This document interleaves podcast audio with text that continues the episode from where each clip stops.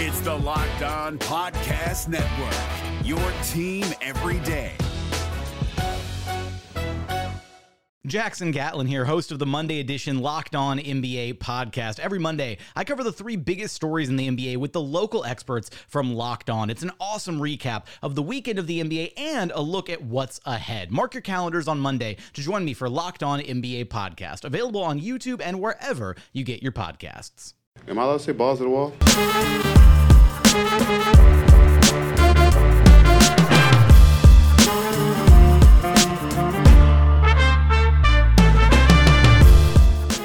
Hi, what's up? Welcome to episode number 580 of Locked On Raptors for Thursday, October the 10th. I'm your host, Sean Woodley of RaptorsHQ.com. You can find me on Twitter, as always, at Woodley Sean. Find the show at Locked On Raptors, where you can find links to every single episode of the podcast. And of course, please make sure you're checking out the Locked On Podcast Network. We have so much stuff for you to check out on the Locked On Podcast Network. We have How She Did It with Amanda Smith. We have a brand new NBA podcast called Rejecting the Screen with Noah Kozlov and Adam Stanko. We have the NBA Network as a whole. We got the fantasy show. We got all 30 teams covered. We got the 32 NFL shows, bunch of baseball, bunch of college, and also the new Locked On NHL Network, which just launched last week, of which I am the manager. And we have about half the league covered right now. So look up on your favorite podcast uh, provider if your favorite team is covered. If not, they will be soon. Don't you worry. And in the meantime, you can check out all the shows you have right now. Maybe there's a team you didn't even know you liked, but there's hosts you like, and then you become a fan of that team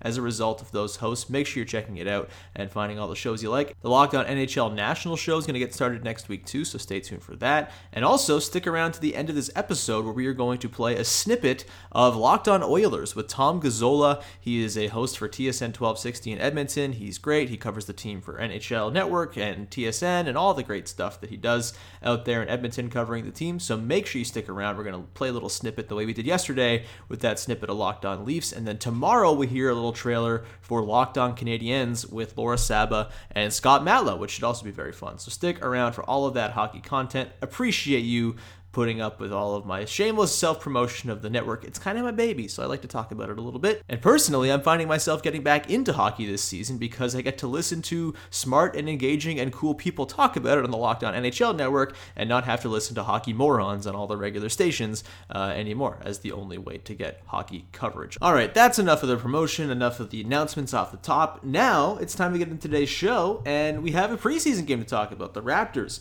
in Tokyo took on the Houston Rockets and lost by a score of 118 111 in a game that took place maybe before you were awake. Maybe you were up and you saw it and are sleep deprived like I am. Whatever. It was a it was an interesting at least fun first half of the game and even sort of the first half of the third quarter was cool and then things got a little ugly. So we'll just get into all of the stuff from the game today sort of big takeaways and that'll be today's show. Sorry it's solo again today. I know you probably are sick of my voice by now but hey guests sometimes don't line up and that's okay. Vivek jacob's going to come on tomorrow and you'll get a breather from my dumb voice then so stick around for that. All right Let's get into this preseason game again, a 118 111 loss. Things started out really nicely for the Raptors in the first half. First quarter was a little bit ragged offensively, and there was some growing pains in terms of Pascal Siakam having a couple turnovers, Fred VanVleet with a couple of doomed drives, and really the sort of standout from the first quarter kind of on both ends for very different reasons, was OG Anunoby. So he started once again, same starting five the Raptors had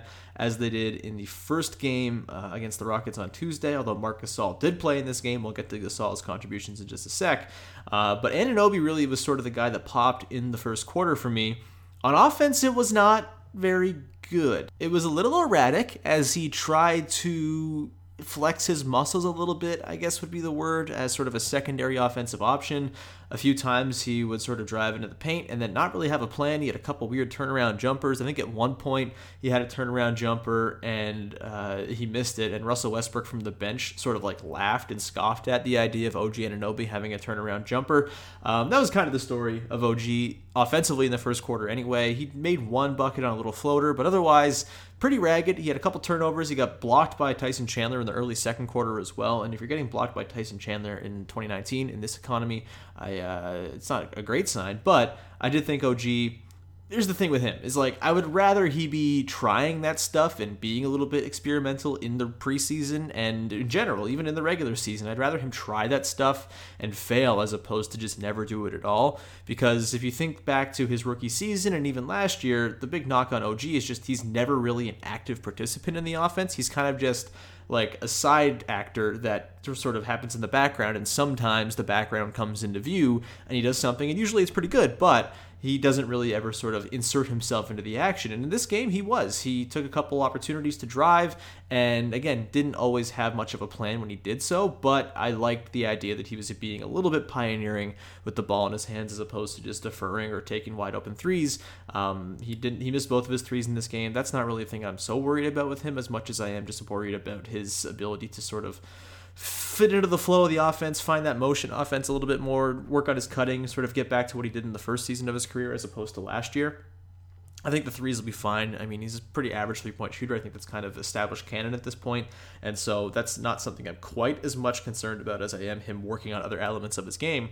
And while the results for him in this one were not exactly fruitful, I think it was nice to see him at least try some stuff out. And you learn by failing. And so maybe this will be sort of a learning experience for him going forward. That said, on defense, OG Anunoby was a fucking monster in this game, and it was really, really fun to see. It was sort of a flashback to honestly, think back to the first time you really sort of saw OG pop on the screen, and it was that Rockets game in his rookie season when he shut James Harden down. Really, one of the only few people who's ever really been able to do that over the last couple seasons. Harden's pretty much unguardable, but Anunoby in that game where he hit the scene with the Raptors and sort of hit the ground running as a starter, I think that was the game that Norm Powell missed with injury or something, and then OG just took the job and ran with it. Poor Norm, but the the way OG played in that game, it was very sort of on display in this game. He's just such a monster of an on-ball defender. He totally stripped Russell Westbrook at one point. He took a charge at one point too. He had a really nice dig down to poke a ball free as well, and then he caught like a beautiful like interception like pass as the Rockets were in a transition opportunity. OG tracked it all the way down the floor, picked it up, and went the other way. And he just made some of those really nice popping defensive plays that you know even he didn't really do all that much in his first year. Like he had a couple strip steals and stuff like that but for the most part he was just pretty sound as a one-on-one defender but for him to be able to sort of make those above and beyond plays he had three steals in 20 minutes today uh, that's really really encouraging for what og is going to be on the defensive end for the raptors this season like his defensive potential is probably higher than anybody on the team even siakam and uh, I mean, we know what Gasol was. Gasol doesn't really make those sort of wow plays anymore. He just is Gasol and is a defense unto himself. But Anunoby has just such a crazy potential for those sort of game turning plays that really fit into what the Raptors want to do. And I think we saw elements of that in this game where there were stretches, especially in the second quarter, where OG was out there, Gasol was out there, Siakam was out there, when the Raptors defense kind of hit that peak where they found a lot of success last season where they would just be smothering for long swaths of the game, force a bunch of turnovers, force a bunch of easy, quick misses where they would grab and go and get really easy offense out of it. And OG is going to be such a big part of that because of his ability to strip people and, force steals and just force guys into really tough misses that are going to lead to defensive rebounds and thus chances to run for the Raptors because, man, did they ever look so ready to run anytime they grabbed a board.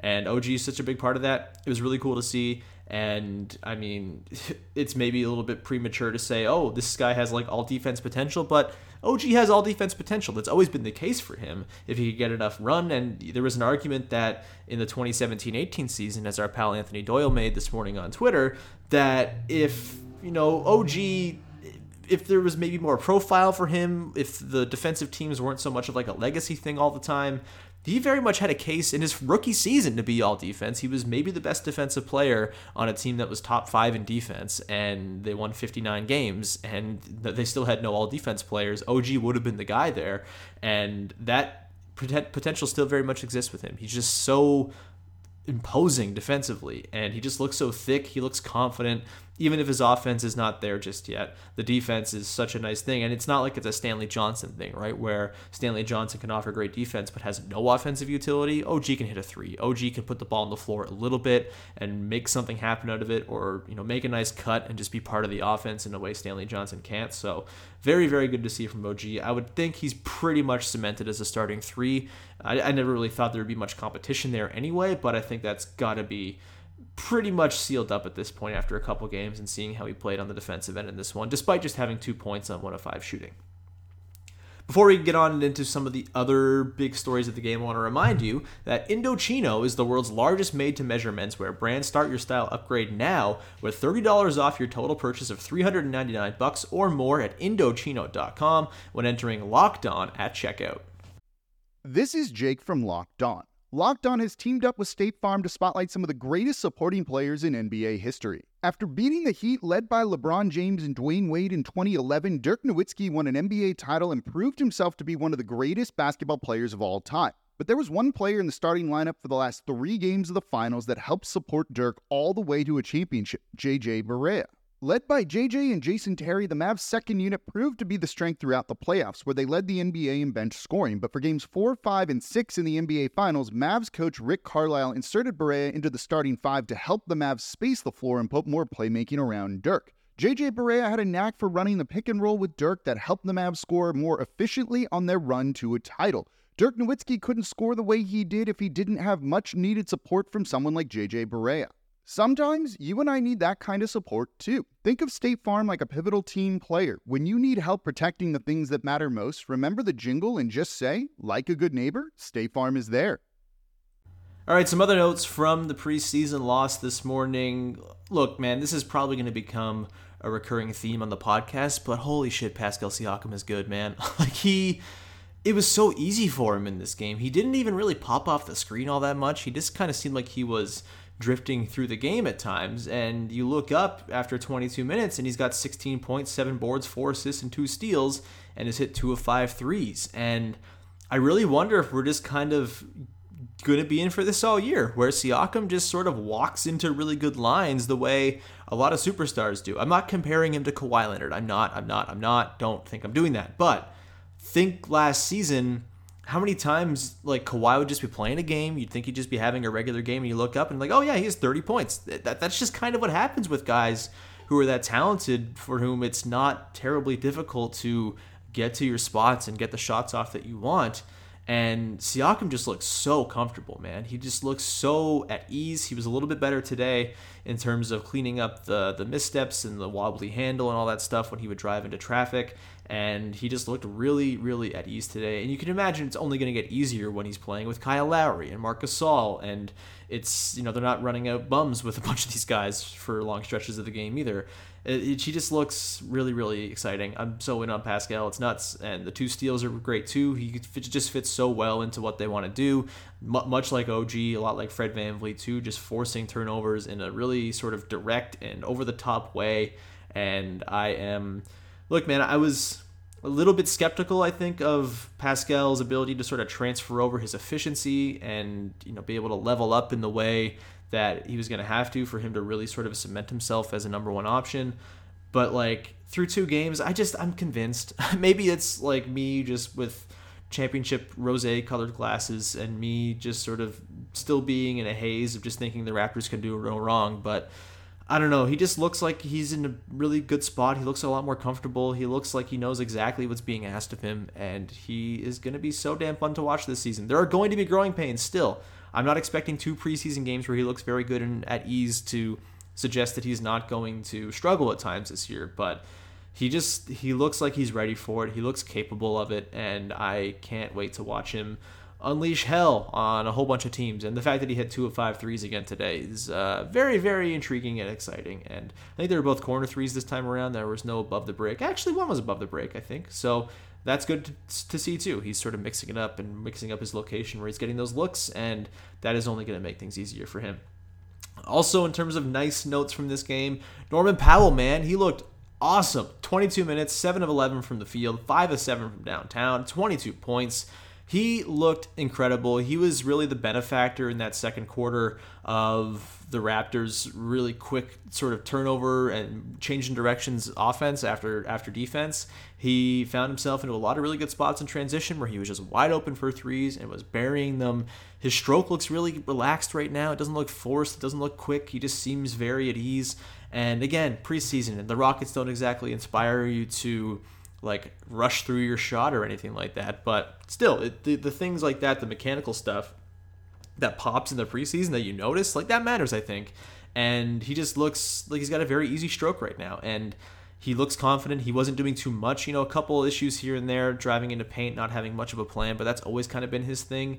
And that's only going to be a thing that gets easier for him as well when he's playing with better players, just because those better players are going to take on the responsibility of, you know, deferring defense's attentions. And then it just can be on Norm to do the thing he's always done well and attack a defense that's out of position, that's already compromised, and then just do what he can with sort of the remnants of whatever the structured defense was before and he did that to great effect today. And the, the threes are enormous because this is a team that's going to need shooting. This is a guy who has oscillated back and forth between being a great three point shooter and a sort of suspect one. He was in college. I think he was like a 32% shooter in college, came out, was 40% his rookie year, dropped back down to 30 ish, back up to 40. Like he was at 40 last year. That is nice to see, and uh, I think he can continue it. Hopefully, he can because it's really essential for the Raptors to have shooting on the floor, and to, in order to sort of breathe any sort of space into their offense, it's not going to be a terribly spacious offense this year, just because of the lack of first of all, the attention that one guy's going to command, and then also just the lack of dead eye shooting like they had with Kawhi and Danny Green on the floor. So if Powell can come in and sort of be a reasonable facsimile of Danny Green while also having a little bit more off the bounce juice, then that is going to be a very welcome sign. And that contest for the starting two spot is very real. And maybe they just sort of split time, Fred and Norm. Maybe this will be one of the over unders we pose to Vivek and Sahal when we eventually do our over unders podcast for this year Maybe like they'll just each start 41 games. It'll be matchup dependent, and that's fine. As we've talked about this week, I think Fred's probably better served coming off the bench for a lot of reasons, just because you know he needs to sort of work on the things he's not great at to prove what he is to the Raptors, and he'll get a better chance to do that with the bench. The bench will also be pretty offense starved, and I think having him just run that show will help it out a little bit. And Norm I just think fits better with a starting five instead of having to be a go to guy on the bench. I think both guys will be in a position to succeed more, or at least sort of show the Raptors more of what they're capable of if they're put in the positions to succeed like, like they should be, with Norm starting and Fred coming off the bench. We'll see, but Norm made a very good case today, uh, as he did in the first preseason game where he had 14 points on a clean shooting line, too you know, he's making a case to be the starting two every day, and I think that'd be pretty great because a Lowry, Norm, OG, Pascal, Gasol slash Ibaka starting five is uh, is pretty good sounding to me. Ibaka had a nice game too, 12 points, eight boards, very quietly good in just 18 minutes. He's gonna be great. He looks so energetic. I'm just I can't really get too upset about anything going on with any of the sort of regular rotation guys, as we'll get to in the final segment. Little less sure and happy about the end of benchers and the depth and all that stuff. But among the guys who are sort of proven, I just I'm pretty impressed with all of them right now. It's it's very nice to watch guys who you know have the chops to get it done actually getting it done, even if it's just the preseason. And on that note, Marcus Gasol made his debut today. He played 18 minutes off the bench. Wasn't put in an excellent position to really sort of make his mark felt on the game. Pardon the pun he played with some humps, man. It was a pretty rough set of teammates he was out there with, which we'll get to in a sec. But him individually, I mean, he was Marc Gasol. He had six points, he had six boards, he took a couple threes, missed them both, but I'm happy he's taken them. He had three steals and a block. I mean, a couple of those like patented Gasol steals where he just like brings the hammer swing of his hand down to knock a ball free. Uh, that's always fun to see. And then he uses that to turn things around. And you could see him having a bit of a connection with Fred VanVleet too. That makes me sort of interested to see if maybe, even if Gasol starts games, if he comes out early and then maybe you see a Fred VanVleet Gasol one two sort of anchor the bench unit because a that'll provide shooting on both sides and then also some nice sort of passing and pick and roll chemistry. There were a couple instances where they hooked up today. You know, I, I still always go back to the first game because I'll play with the Raptors and how quickly him and Fred forged a connection and how good their numbers were in terms of on off last season too when they played together. And maybe that's a connection that you want to have on the floor together a lot because they're both geniuses. They both work at well off each other and they both seem like they could provide a bit of a lift to what looks like is maybe going to be a bit of a suspect second unit. So that's sort of my takeaway from Gasol today. It was nice to see him out there, nice to see him not play too much, um, and nice to see him at least try to shepherd along some guys who were fighting for jobs. It didn't go terribly well, but you know he did his best, I suppose. Uh, and I guess we can get to that in just a second here. We're driven by the search for better, but when it comes to hiring, the best way to search for a candidate isn't to search at all. Don't search, match with Indeed. 93% of employers agree Indeed delivers the highest quality matches compared to other job sites, according to a recent Indeed survey. And listeners of this show will get a $75 sponsored job credit to get your jobs more visibility at Indeed.com slash podcast. Just go to Indeed.com slash podcast right now and support our show by saying you heard about Indeed on this podcast. Indeed.com slash podcast. Terms and conditions apply. Need to hire? You need Indeed. So as I mentioned, Gasol was sort of running a group interview for those extra minutes on the wing that are going to be up for grabs between, you know, four or five different guys. And mostly he was playing with a lineup that consisted of Pat McCaw playing point guard next to Stanley Johnson, Rondae Hollis Jefferson, and Matt Thomas. Thomas was not exactly excellent in this game, missed a couple easy ones, but um, you know he's sort of I think behind the other guys in terms of the race for minutes anyway. But none of those other three guys really showed anything in this game. I, I, I just I, I know I said this in the last episode, but what are we doing with Pat McCaw, man? Why is he here? I I don't get it. He doesn't really do much. He has all these like wacky, chaotic movements. He seems like he's active. He seems like he's doing things, but it never really brings him anywhere meaningful and I liken it to someone who has no fucking clue what they're talking about, but uses really big words to gloss over the fact that they have no clue what they're talking about. It's kind of like Aldous Snow, like you're really, really smart, so you make your bullshit sound good. That's kind of what Pat McCaw is. He's the Aldous Snow of the NBA. He just, everything he does, it seems like it's going somewhere, but it never really does. It never really pans out in anything useful you know, he had four rebounds today. He had a steal. He had seven points. Was mostly at the line on sort of drives that I think he kind of got bailed out with because had he not been fouled, I don't really think he had much of a plan for what he was going to do with the ball in his hands.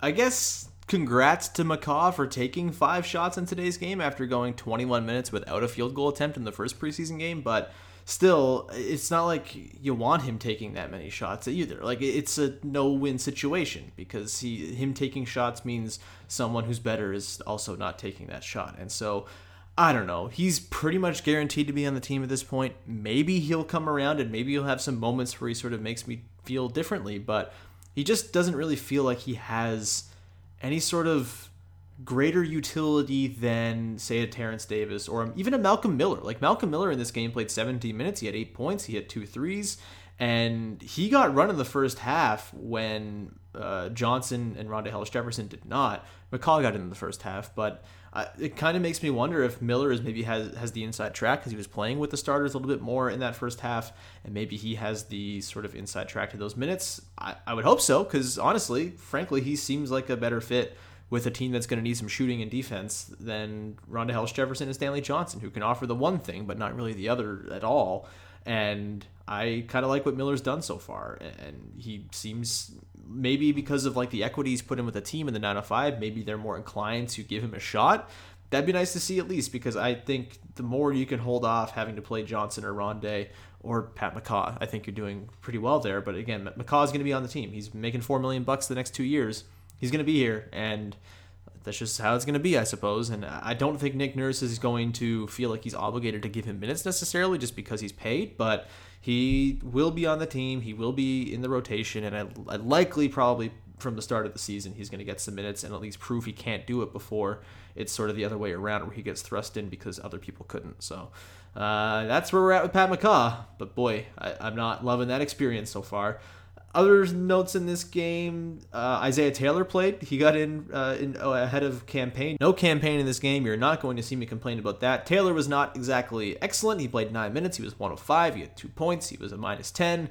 Was kind of leading the show as the Raptors bled away a lead in the fourth quarter. Not that it matters because it's the preseason, but he was not all that impressive. Dewan Hernandez looked okay. You know, he played 12 minutes. He played most of that fourth quarter or all the fourth quarter. He had six points, two rebounds, one assist none of that was you know terribly stand out, but none of it was very bad either. He had a couple blocks that was cool. Um, and you know again, Rondae and Stanley Johnson and McCaw and Thomas were in that lineup with Gasol where they just kind of bled that lead away in the third quarter. It just didn't work. I would hope Gasol is going to play with better players. Gasol seems like he's uh, at his best when he's going to be playing with guys who will actually take threes, uh, take the threes that his passing creates for them. Because he seemed like whenever he was passing into a wide open shot for somebody, they were either passing it up or missing it because uh, they're all brick kings. So that was the Gasol experience in this one. I hope we see him play a little bit more with the starters in the next game. I think it was fair to give Ibaka the start in this one, you know, just sort of ease Gasol into it. But um, I would imagine we'll see Gasol with the starters at some point here. Although, with the game on Sunday against the Bulls being such a quick turnaround from being in Japan, like the jet lag you would still think is going to be a thing for the team when that game kicks off. So I'm wondering if we're even going to see most of the starters play in that game just as a means of sort of you know, I figure if they have all these sort of monitors and triggers for knowing when guys need to take time off and whatnot, I feel like they'll all be sort of ringing pretty heavily when you get back from a trip to Japan and playing like a Sunday game against the Bulls. I, I, I kind of think we're going to see some guys rest for this one, and then they'll sort of use everybody for the game, the last preseason game next, I think Wednesday against the Nets or whenever that game is, Wednesday or Thursday. And so I, the thing that interests me about that is that I wonder if Chris Boucher gets a chance to start. This is sort of what I'll leave, leave off on. I think Chris Boucher kind of maybe deserves a chance to get some run in the first half against real NBA players in Sunday's game. I have been pretty skeptical of Chris Boucher. I don't know if his body is NBA ready. I don't know if he can do much outside of be a human victory cigar, but he's looked pretty good so far in the preseason. He had six points today. He blocked two shots, one of which was an above the break three that he just somehow got to, and it was great to see. He had three boards. He was three of six. Like, I think Boucher you know, in a, in a, not exactly inspiring competition for backup big minutes behind the big three of Siakam, Ibaka, and Gasol. I mean, Rondae has not been very good, and you know maybe OG slides down and it's Wings who are going to fill in those minutes anyway. But if you're looking for a backup four, if you're looking for a five to fill in on nights where Gasol rests or if there's injury or whatever, I think Boucher is probably the leader of the clubhouse for those minutes, and I would like to see what he can do against real NBA players because we've never really seen it before. The best games he's had as a pro have been games where he's been up against sort of scrub teams. The last game of the season against the Wolves, for example, being a prime uh, instance of that. I think if he gets to play against like Wendell Carter and Lauri Markkanen in the front court for the Bulls on Sunday, barring them sitting guys as well, I think that'd be a nice little test to see if he's up to the task of NBA competition. And he might not be. He might get embarrassed. He might get punked. But if you know guys are going to be jet lagged and it doesn't mean anything, and you kind of already know what Ibaka is going to look like, and you know what Siakam is going to be, and you want to sort of preserve guys, even if you're going to play Gasol to get him some more run after just playing one of the games in Japan, I think Boucher deserves some extra run. Like I would play him probably 25 minutes in the next game just to see what he could do over a, a, prolonged run of minutes because he might be necessary at some point here. Like I don't think Oshae Brissett is in the conversation for those minutes just yet. He had a bit of a rough game today. He missed a dunk uh, and then another dunk in transition. Ended up working out into a three for Norm Powell on that possession, but was not quite as effective or noticeable in this one in his eight minutes as he was in the last game. So Boucher really does feel like he's sort of leading that competition with the other bigs, whether it's Hernandez or Rondae Hollis Jefferson. And so uh, just give him some run. I'm down with that. I would like to see him play 25, fuck it, 35 minutes. I don't care. Like, just see what he can do. See if he can put up a crazy crooked stat line. See what he can bring on the defensive end against sort of bigger bodies if he can hold up against a Wendell Carter, hold up against a Lauri Markkanen, and or, or, like a Thad Young, for example. If Thad Young plays for the Bulls in that game, like there are some interesting guys you could test him out against in that one that would uh, I think be a little bit telling as to what Boucher's outlook looks like beyond being a garbage time player this season. So that's my last note on this game. Interesting, fun game for the first two and a half quarters before things went off the rails with the shitty lineup. But that's what it is in the preseason. You're never really sticking around for the final part of this game to be exciting anyway. And so we look forward to the Sunday game against the Bulls, and that will be a game. And we're getting much closer. The fake games are almost over. And I'm very much looking forward to that. I'm also very much looking forward to the podcast tomorrow with myself and Vivek Jacob. We'll just sort of chat about our biggest takeaways from the preseason so far, look ahead to the weekend, sort of look at the Bulls game, look at what's happened, and just sort of shoot the breeze. It'll be a fun sort of not very structured episode, I'm sure. And we'll get into all sorts of different things with Vivek. And that will do it for the week. And this is going to do it for today's show. Thank you so much for tuning in. Please subscribe, rate, review, iTunes, Stitcher, Spotify, Google Play, wherever you get your podcasts. And of course, stick around after this episode finishes, and you will hear a trailer episode for Locked On Oilers with Tom Gazzola of TSN 1260 much like we did yesterday, as I mentioned off the top with the Locked On Leafs podcast yesterday. If you're a Leaf fan who has yet to subscribe to Locked On Leafs, make sure you do that. And if you're an Oilers fan, if you're one of our listeners who's out in Western Canada and you like the Oilers, we have a lot of listeners out there. Please consider downloading, subscribing, supporting Tom Gazzola and Locked On Oilers. That's coming up just after this. And thank you so much for tuning in. And we will talk to you tomorrow with another episode of Locked On Raptors.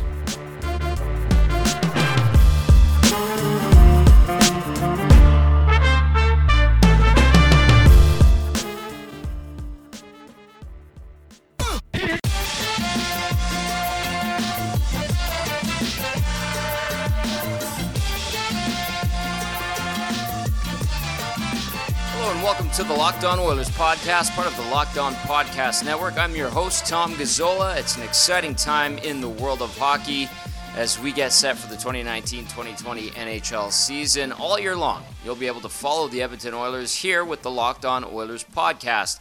This will be your one stop shop for daily Oilers news, content, and updates five days a week. I'll get you set heading into games with one on one player interviews, coaches' press conferences, as well as commentary from media members covering each NHL team. Locked On Oilers daily format will have you up to speed on the orange and blue in under 30 minutes per episode. It's a quick and easy, informative listen with a new episode each weekday. Heading into my 13th season covering the Oilers, I look forward to bringing you with me for the ride all year long. In addition to being the host of this podcast, you can hear me on TSN 1260 Edmonton Sports Leader, where I host the Don Wheaton on White Oilers pre and post game show every game day. You can catch me covering the team and providing commentary for TSN, which is Canada's sports leader. And for listeners in the US, you can see me providing Oilers analysis on NHL Network.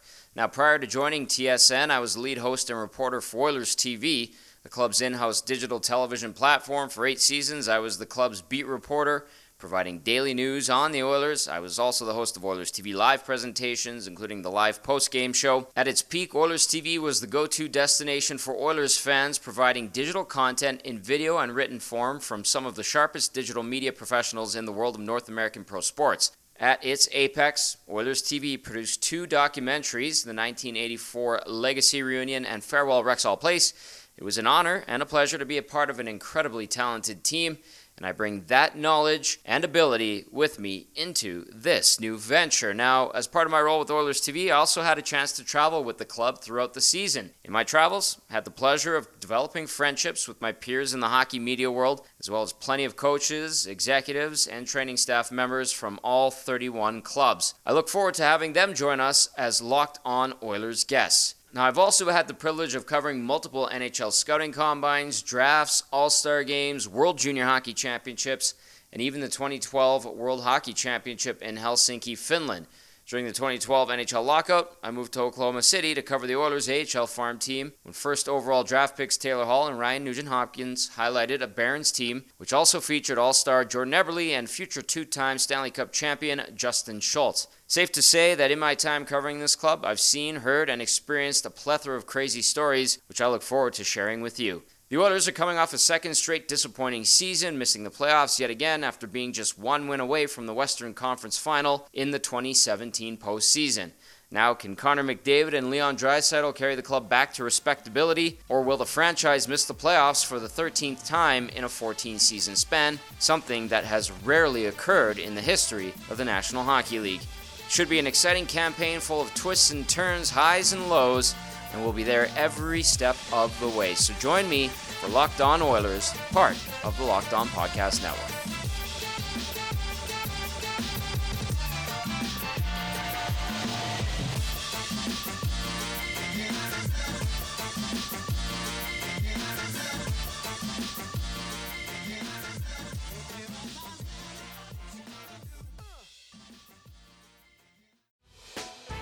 Hey, Prime members, you can listen to this Locked On podcast ad free on Amazon Music.